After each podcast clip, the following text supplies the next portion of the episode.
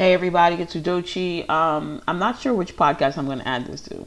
Um, this today's episode is about um, networking uh, and networking protocols in computer science combined with African politics. And um, the reason I'm making these two combinations is because whether I'm putting this, I'll probably upload this podcast both to I have this episode both both to both of my podcasts. One of my podcasts is the African Growth Opportunities podcast, and the other po- podcast is the Physics of Life and Love podcast. The African Growth Opportunities podcast is focused on, um, you know, help uh, t- uh, talking about issues that will help Africans succeed in today's changing world.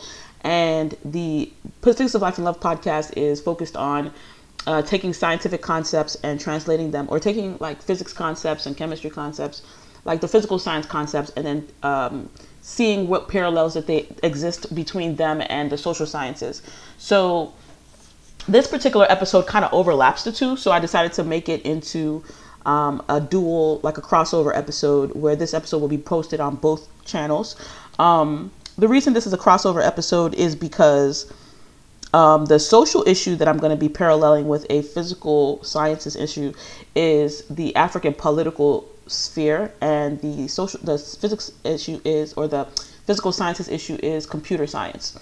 So let me start with the computer science concept. Well, let me start with the African concept. The African concept that I'm uh, issue, the African political concept I'm, I'm talking about is tribalism Tribalism is a concept that you'll often hear in the West that they, which is a re, which they believe is a reason why African, um, African, the African states that or the African countries that they created did not su- succeed. And instead of blaming it on the fact that they carved up a bunch of people and they these were like forced countries that were not really created for the benefit of these people, but were actually created for um, for for the exploitation of natural resources. Um, instead of acknowledging that, instead they blame it on the people that they are the, that they victimize, which are the Africans, and telling them that it's their fault because it's tribalism, tribalism that they need to figure out how to live together, and it's tribalism where some of these border boundaries that they created really divided uh, cl- clans and tribes and stuff like that that were already that were united and had their own protocols within each other so I find that a very interesting concept because I also so I was I've been studying computer science lately. I'm a, I'm a software developer, and the concept that I was studying recently was networking, and so I've been studying networking concepts and protocols and things of that nature, and I saw some parallel. I saw how this these two concepts were related in this in this sense. When you create for let's let's take a, a simple everyday concept like talking on the telephone, which we all have done. Um, when the first, the early telephones, which many people from the millennials may not, may or may not remember, depending on when you were born, um, did not or are not these wireless devices that we have. Actually, there are still some landlines out there. So the example I want to use is a landline, and talk about how landlines work. So landlines are the phones that are not our cell phone, not our wireless devices, but the ones that are connected via a, uh, via a cord to telephone poles and stuff like that. So these landlines, the way that they work, so th- these landlines have, uh, we'll call them, we'll call them, we'll call them, for lack of a better word, different protocols that connect them. And this is the same way the internet works as well, the same way computers work, um, the, the same way computers work to connect with each other. They all have a protocol that governs the way one message is delivered to the other side. So, for example, a message delivered via telephone uh, comes out of the mouth through air as air. If you understand how how sound works, it's just the compre- it's just air compressions. So it's kind of like when you if you have a big blanket and you fluff it, you you you want to like spread it out. So you wave it you hear this sound that the cloth makes well you know? There's a sound that it makes. Air is i mean sound is the compression of air. It's a vibration. It's the moving of air. And the reason you're able to hear that sound is because there is a drum in your ear. They call it the eardrum that is that beats and vibrates. And so you so the, when you're speaking you're creating sound that then beats on that eardrum that allows you to that your brain processes and translates into language so that that mechanism that allows you to to tra- that that mechanism that allows your voice to produce air and then bang on the drum of your ear to create a code that your brain translates into language.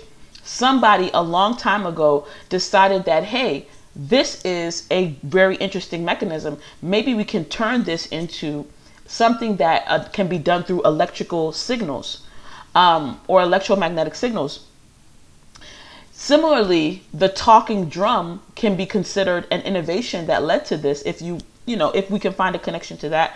But there's a talking drum in west africa that can make sounds similar to the sound of human speech in that language. So we have um, we have uh, tonal languages in west africa and many parts of the world. There are tonal there there are these there's these um, tonal languages where the your voice will be making your, your voice uh, you, you you can say you can um, change the meaning of what you're saying through the pitch that with the, through the pitch that you and, and it'll be like widely different things you're saying um, with the same sound but different pitches.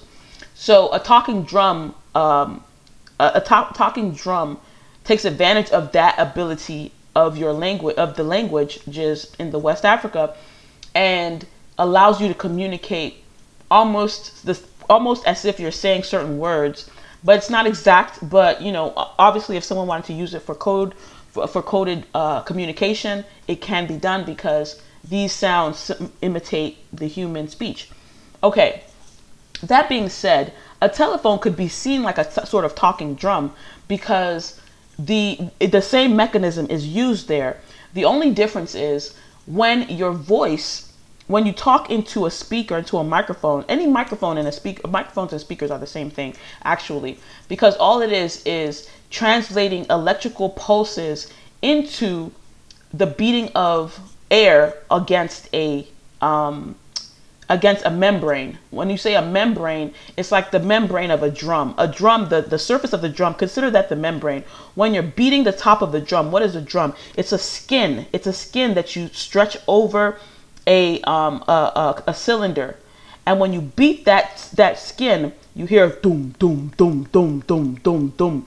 That is um, that is like your eardrum. That's why it's called an eardrum. It's simply all it is is a membrane stretched over a cylinder that allows air to be compressed and make boom, boom, boom, make a sound with a certain vibration and depending on the frequency of the of the vibration as in the number of the number of beats per second the number of um, how often and how loud and the pitch and all those aspects of the vibration of that membrane will determine the ability for you, the the the understanding the processing the way you process that communication.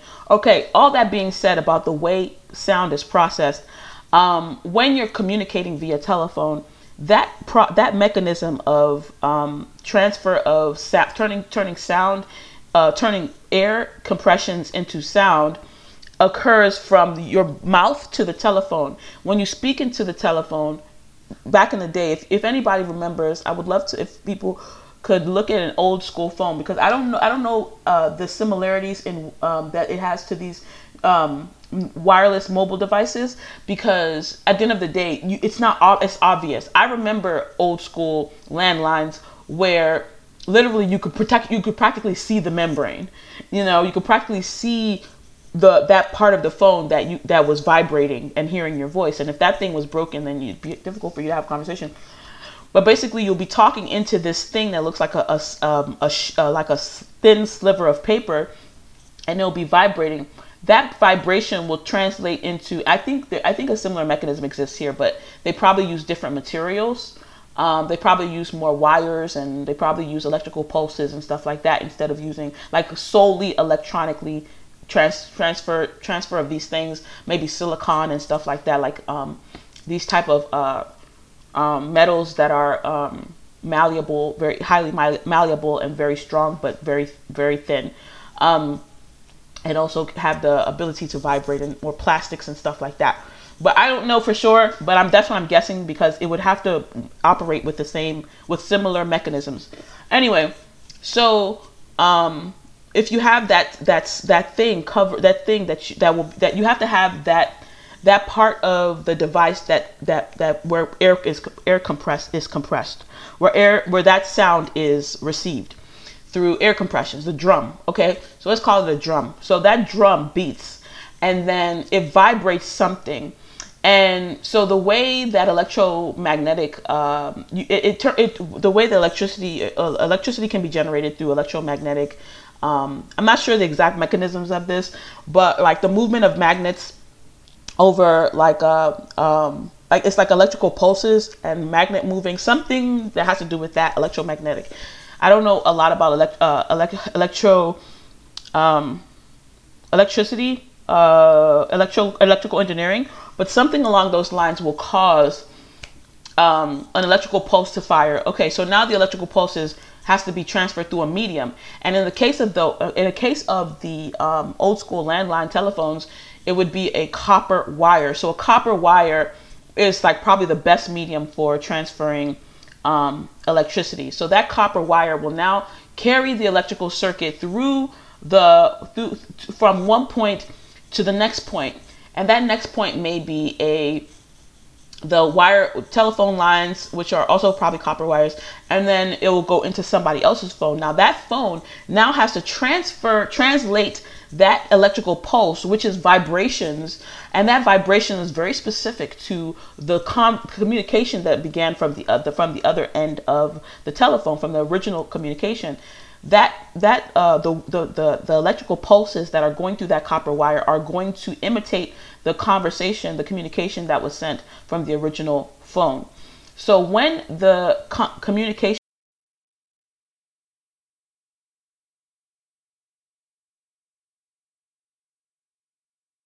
phone, my laptop. Oh, okay. For some reason, my laptop is freezing. I don't know if I caught any of that, but I'm going to assume that I did and keep moving. So once the electrical pulses get into the um, copper, get, go through the copper wire and get to the become a communication that goes to the phone of the receiver. Um, that electrical pulse is now transferred into a similar mechanism as the as the speech apparatus, as, as the as where the person is speaking into. Instead, it's, it's not the it's not the microphone, but it's the speaker itself. So now the speaker is translating those electrical the, the speaker as in the the earpiece is now has its own membrane that is vibrating and it's vibrating according to the pulses that are being received from the copper wire. That electricity is now vibrating the pulse. And then that is now sending a message into the ear of the person which is which the brain is interpreting as english depending on the frequency the vibrations the amplitude the pitch all that stuff boom boom boom boom boom is actually sounds like english to the person when they're receiving it. It's it's almost sounds like a miracle that this happens but it really is a transfer of of of information through different protocols this is the same communication, the same message being transferred from millions of miles apart, people millions of miles apart, the same like a communication that's being transferred from person to person, and you're able to hear it crisp as if the person is in the room with you. But why? Because of the protocols. If any protocol along the line of this communication is violated, the communication will be either stopped or it will be mis it will it will be not it won't be received well. So if somebody I'm sorry, I'm chewing gum while I'm talking to you and you it probably sounds horrible. I'm going to take the gum out. So for example, if the person speaking is interrupted, the communication to you is not going to go all the way through.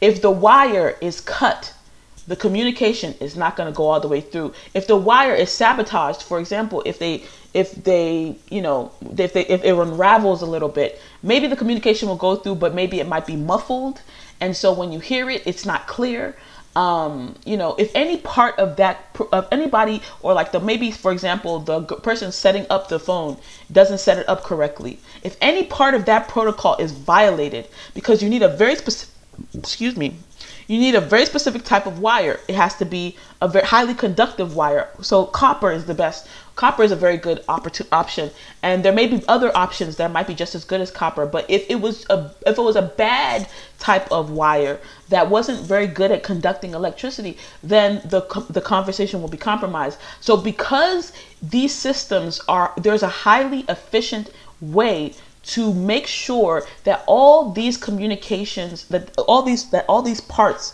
because each of these each of these systems have a particular protocol this proto- this section of the system has its own protocol this section of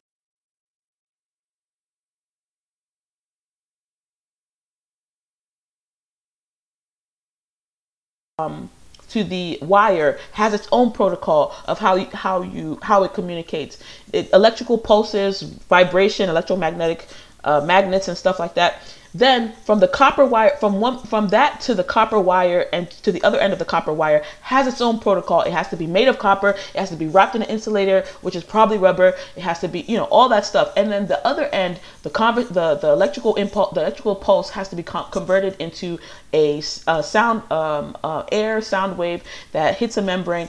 All of these things have protocol for the way that they are. You can't just take paper and a cup and a string and um, plastic and think that you're going to get the same result. No, they have their own system, and each system has its own protocol. And if any protocol is violated, you are not going to have clear communication. So, now, why am I saying this? The reason I'm saying this I mean, if you can study deeper about networking and understand these things more, understand how these happen wirelessly. Wirelessly, it still happens the same way, except instead of using uh, the wires, they use um, the electromagnetic spectrum. So they're now using, um, you know, uh, different waves of the the electromagnetic spectrum that that exists. Like there are a lot of different. Um, for example, light is an electromagnetic wave um, infrared, X rays, all these things are things we can't see, but they exist and they have energy and they they move things, but we just can't see them. So we always have these things, gravity and stuff like that, happening around us and moving invisible particles, invisible things all around us that we can't see. And there, there are animals that can see some of these things, like infrared. There are some animals that can see infrared. There are some animals that can see parts things that we cannot see that exist in our world all around us. And these things have energy and those energies do things but we don't see them. So you know it's this is more than a spiritual conversation. This is actual science.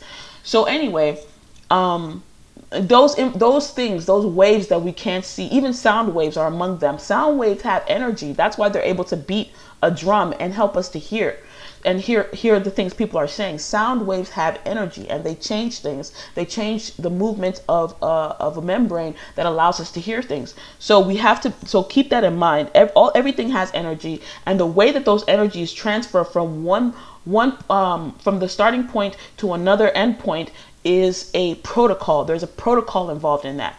Okay why am i saying all of this? And what does that have to do with african uh, international african p- politics African politics is a very hot button topic.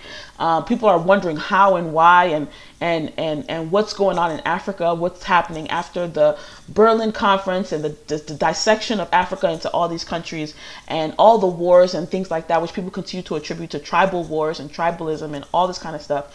What is the deal? And I was as I was studying computer science today, Africa is a really big, important concept for me. I'm very interested in African um, African things because I really believe that Africans should use their own languages, symbols, and stories to create, to read, to write, to do everything that they want to do in their world. And even though people think that that's kind of like, oh, why should they be? Why should they be doing that? I think it's imp- I think it is cr- of critical importance that Africans do because if they don't, then they will. It it it, it, it, it, it can't work. Like life the world nothing it cannot work otherwise there is no there's no uh, iteration of of our existence that works without africans taking full hold full custody of their own culture and and moving forward. It just is not going to work. There is no version of reality that exists without that occurring. Like other th- if, if, if anything else in that occurs, it's the end of humanity, in my opinion. Okay, so maybe maybe five million years from now I'll be proven wrong, but right now, as I see it, this is this. There's no form of like the earth, the human humanity as we know it needs Africa to stand up and take full custody of their own culture. So, with that being said, if with that being said, if that is the case, then what then the question becomes how can Africans do this and not kill each other or kill the world or whatever. I don't know what people think will happen if they do this. I really don't think anything will happen. But how can they do this in a healthy way? Okay, so the answer is plain and simple. Um, well, not plain and simple. One of the solutions, one of the one part of the solution, I believe, is this issue here that I've talked about with computer networking and protocols. Um, people complain that tribalism has been a big factor in holding people back. I've already told you that people about the way they carved up Africa into these countries that really where people are inside that have no relation to one another, and then people are outside who should be inside. And now all this other stuff is going on where it comes to politics and and identity and stuff like that that people can't quite get a grip on. And then at the same time, people other countries are trying to exploit the people inside, despite the fact that you know these are human beings that are that they're dealing with. And so and then they have their own history and their own things that they're they're working through that these people are still coming in predatorily and trying to take advantage of people who are really trying to rebuild.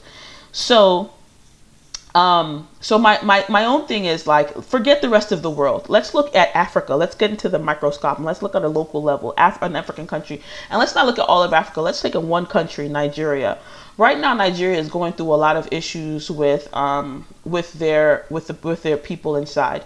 There are different groups inside. There are about 500 ethnic groups in in, in, in, in Nigeria alone, with all all who have their own particular languages and cultures and ways of doing things. The three major tribes or or ethnic groups are Igbo, Hausa, and Yoruba. Now, Yoruba, Hausa, and Igbos live predominantly in different parts of the country. Um, uh, Igbos predominantly in the southeast of Nigeria, um, and then um, Hausa people mostly live in the north, or used to mostly live in the north. Igbos mostly used to live in the southeast, and then Yorubas were, uh, were were scattered throughout the rest of the country. Now, now because of the way the world is, um, people are able to move from place to place much more easily um, through transportation and uh, cars and all kinds of things. People people are doing commerce in ways that they've never done it before. So they're they're crossing boundaries, and it's becoming very uncomfortable for some people, specifically since the government of Nigeria has been predominantly has been dominated by a particular ethnic group since its independence from the British. The uh, predominantly most of the people in the ethnic in the uh, in the Nigerian government is Hausa, from my, my understanding. Um, and the Hausas have uh, certain allegiances um, affiliated with their religious uh, their religious beliefs, and and so, so there are other ethnic groups in Nigeria who don't quite benefit from the from the policies and the things that that are being decided on behalf of them by the government. Um, that being said, let's, let's, that being said if you are a group of people like this what do you do to solve that problem?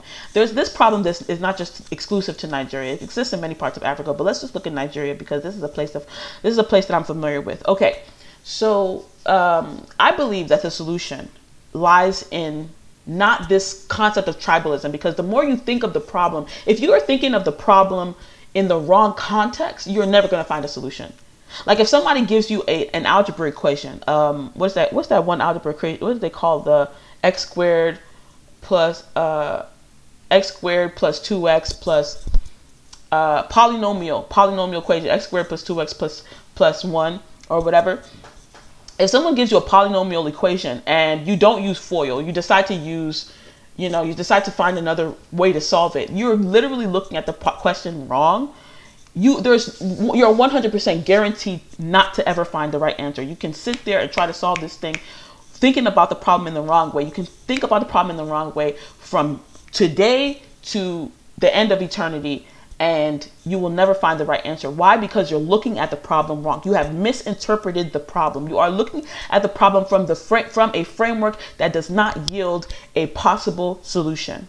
So if you're looking at African problems and saying tribalism is your problem, you're looking at it from a defeatist mindset in which there is no solution because there will never be a situation, there is no iteration of society, of African culture, of African society that can work apart from uh, from having cultural groups that respect and, and understand and identify with their identity as Africans. There is no iteration of society. There is no iteration of African community that exists without African culture. So for you to for anyone to use tribalism as an excuse for why Africans are not doing anything, they are setting Africa up for failure because that does not exist. That being said, what is the solution? If you take away that that concept of tribalism, just throw it in the trash. It is not our word. We didn't come up with it. At, tribalism is not an African word. Let's look at something else looking at this uh, looking at this networking issue of communication between different um, different parts of a system that all have their own protocols and all have their own way of working together.